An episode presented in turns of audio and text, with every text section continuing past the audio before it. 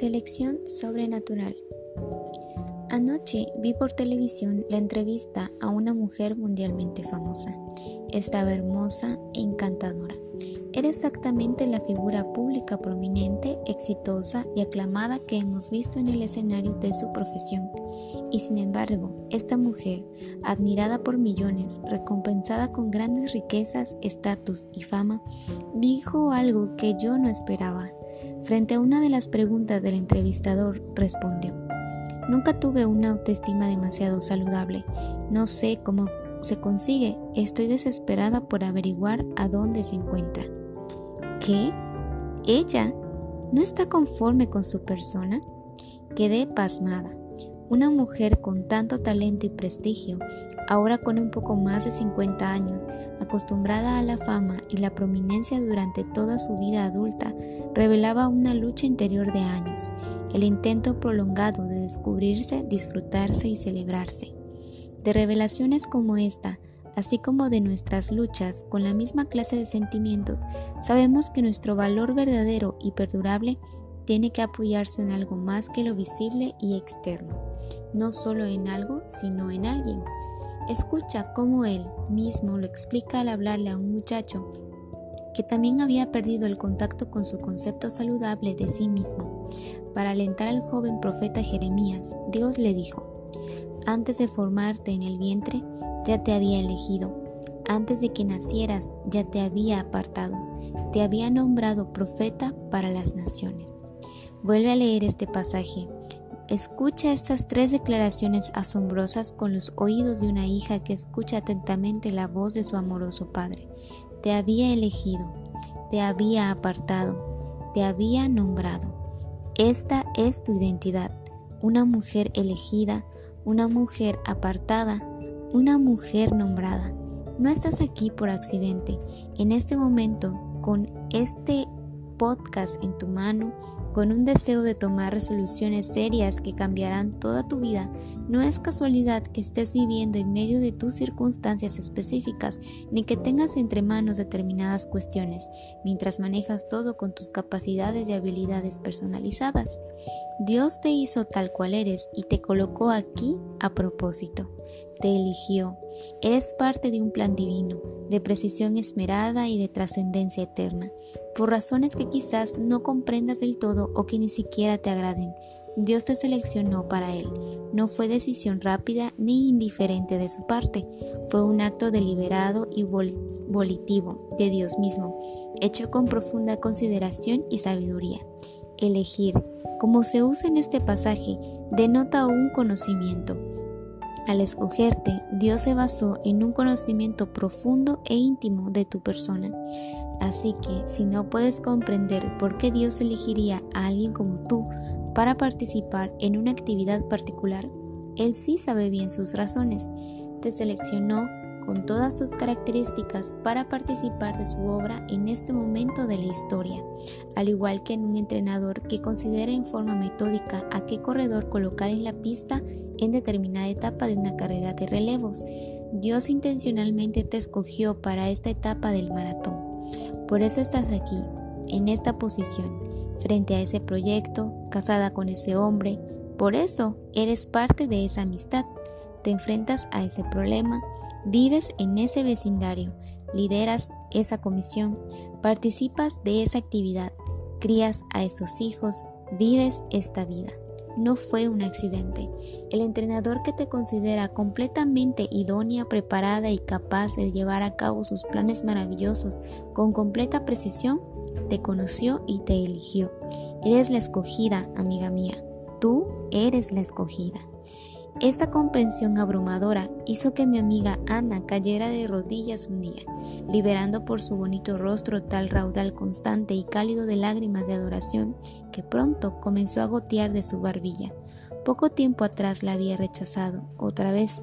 Era la segunda vez que se rompía su compromiso de bodas, la gota final que había determinado de romper los jirones de autoestima que quedaban en su corazón. ¿Puedes imaginarlo? Se sentía rechazada, incomprendida y menospreciada. A su juicio, tenía muy poco para rescatar o que fuera lo suficientemente atractivo como para merecer la atención de otro. Ya no, no después de esto. ¿Quién necesita que le muestren más de dos veces, quizás de la manera más humillante, personal y vulnerable, que nadie te quiere? Sin embargo, las palabras de Jesús para sus discípulos, para ella y para nosotros, al igual que las de Dios para Jeremías, la abrumaron con su poder y su paz. No me escogieron ustedes a mí, sino que yo los escogí a ustedes. Ya había visto esa frase en las escrituras, pero nunca como ahora, no con el brillante resaltador del Espíritu de Dios sobre ella, que acentuaba cada palabra con la precisión exacta de la claridad divina yo los escogí a ustedes. Las palabras reposaron sobre el corazón de Ana como un bálsamo reconfortante, cubriendo las heridas abiertas y refrescando el paisaje seco de su alma.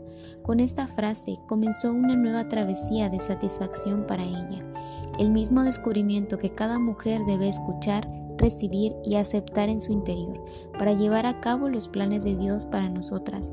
En última instancia, tu valor, al igual que el mío, se encuentra en los inmerecidos procesos divinos de selección. Te apartó. No eres como los demás corredores de la carrera de relevos.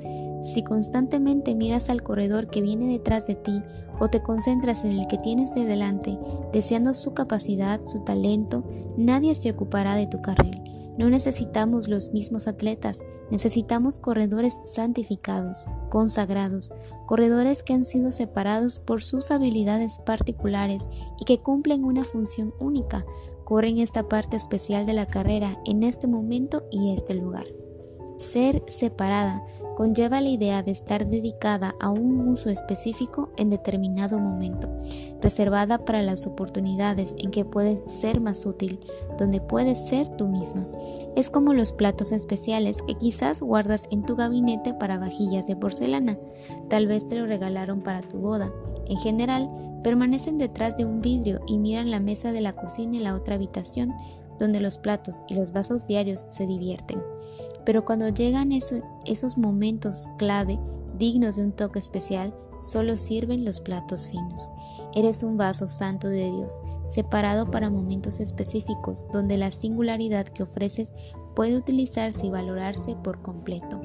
Un instrumento para honra, santificado, útil al Señor. Él te bendijo en Cristo, con toda bendición espiritual en los lugares celestiales te liberó para participar por completo de la vida a la que te llamó y será fiel para revelarte cómo lo hace a medida que camines a su lado. Hace poco, una joven escritora me envió un correo electrónico preocupada porque no pensaba que su estilo de escritura tuviera suficiente profundidad e intriga. Mencionó otros autores que admiraba y deseaba que su estilo se pareciera al de ellos. Si así fuera, dijo, podría terminar este proyecto de estudio bíblico. Al leer sus opiniones pensé cuán a menudo me sentía igual. Deseaba tener más profundidad o creatividad, como la que he admirado en otras personas, y sin embargo, otros han tenido que recordarme lo mismo que le respondí a esta muchacha. Algunos lectores solo escucharán, comprenderán y aceptarán ciertas cuestiones cuando las lean en tus palabras desde tu perspectiva escritas con tu voz. Cada mujer fue creada por Dios para hacer su parte, y si no lo hacemos porque no pensamos que vale lo suficiente, habrá una gran pérdida. Alguien, en alguna parte, necesita que tú, con toda tu singularidad, te hagas cargo de tu llamado. Así que toma tu lugar, acepta tu función especial, Disfruta de la emoción de sacarle provecho a tus fortalezas sin revolcarte en la miseria de tus carencias y discrepancias ni te permita sentirte amenazada por las características que deberías elogiar en aquellos que admiras. No eres un error ni el resultado de un evento fortuito. El Dios Todopoderoso supervisó tu creación en forma sobrenatural. Tienes una importancia extraordinaria. En lugar de buscar impresionar y superar a los demás, y de sentirte avergonzada por lo que no tienes ni puedes hacer, aprovecha la oportunidad de ser un ejemplo vivo que camina, come y respira, de lo que la gracia divina puede hacer con una mujer que Él separó, con debilidades y todo, para ser un vaso santo a su servicio.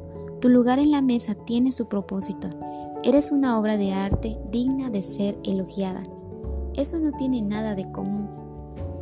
Te nombró ser elegida y apartada es un gran honor, pero que no te quepa duda, conlleva una responsabilidad importante.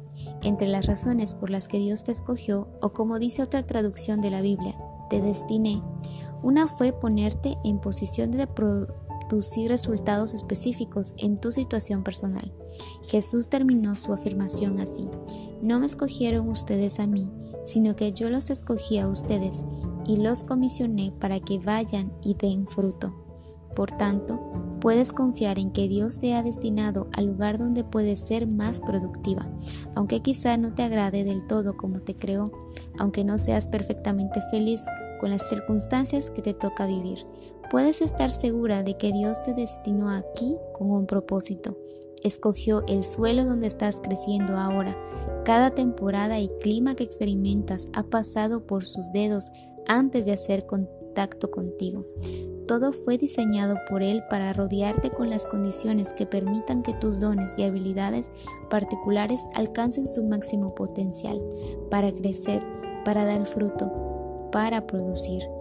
Y como cualquier agricultor, espera cosechar lo que sembró. Las semillas de manzana producen manzanos, las semillas de rábano producen rábanos. Del mismo modo, tus semillas están destinadas a producir una cosecha única. Así que no tiene sentido intentar producir fruto que otra persona tenga que cosechar. Tu tarea siempre es traer todos tus dones, tus talentos, tus inclinaciones y tus pasiones a este llamado vida y creer que son lo suficientemente buenos para producir el fruto que se espera de ti. Confía en Él, te conoce, tiene planes especiales para ti.